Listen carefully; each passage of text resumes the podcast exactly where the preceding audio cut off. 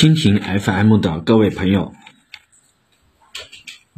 今天我给大家朗读排众议尧舜推禅让之禅让之始。新型的事物最初总是不被人们所接受，禅让制作为一个制度，更是如此。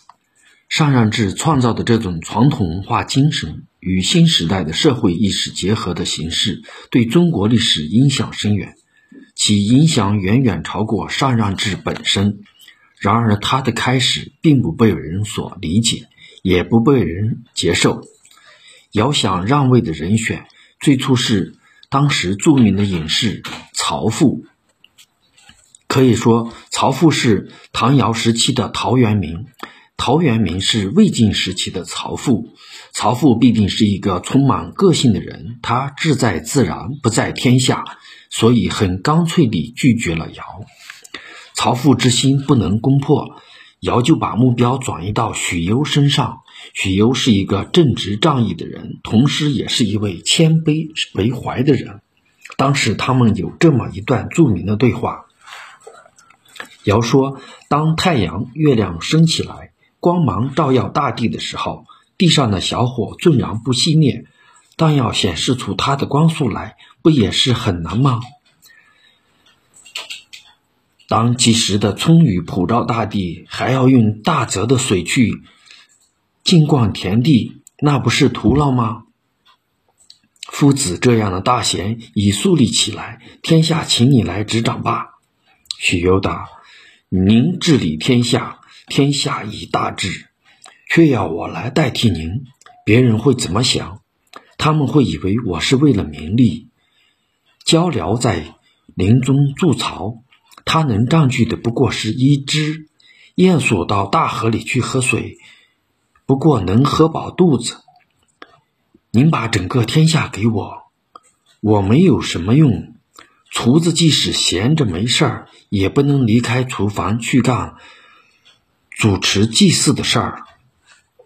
从这里我们可以看出。许攸身上有许多儒家思想的影子，务实谦卑，而后来的儒家也正是借由上古时期著名人士的性格特征自成一派，并且应用于治世。然而许攸也有些夸张了，他不解带地位就行了，可他却选择了逃走。但是尧还是找到了他，邀请他担任九州之长。许攸不想听这样的话。甚至认为这样的话玷污了他洁净的耳。许攸洗耳朵的时候，正遇到他的好友曹复。曹复正悠闲地牵着牛来河边饮水，看到这一幕，更好奇地问许攸是怎么回事儿。许攸一本正经地说：“尧想找找我请去当九州之长，我讨厌听到他的这种声音，所以把耳朵洗干净。”曹父说的更绝。你要是居住在高岸深谷之中，路不能至，谁能见到你呢？你故意到处游历，还不是想要听到这样的话，求得名誉吗？这简直把我的牛犊的口也污染了。于是曹父牵着牛犊溯流而上，让牛犊饮用上游的水。由此我们可以看出。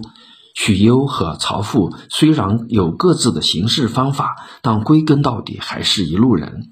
像他们这样追求灵性自然的人，根本无益于天下，是断然不会接受尧的禅让的。许攸死后，就站在岐山之巅。汉代还有人在岐山上见过许攸的墓，似乎确有其人。无论这段传说是否真实。我们都可以了解到，禅让制之初并不被人了解、理解。谢谢大家聆听，再见。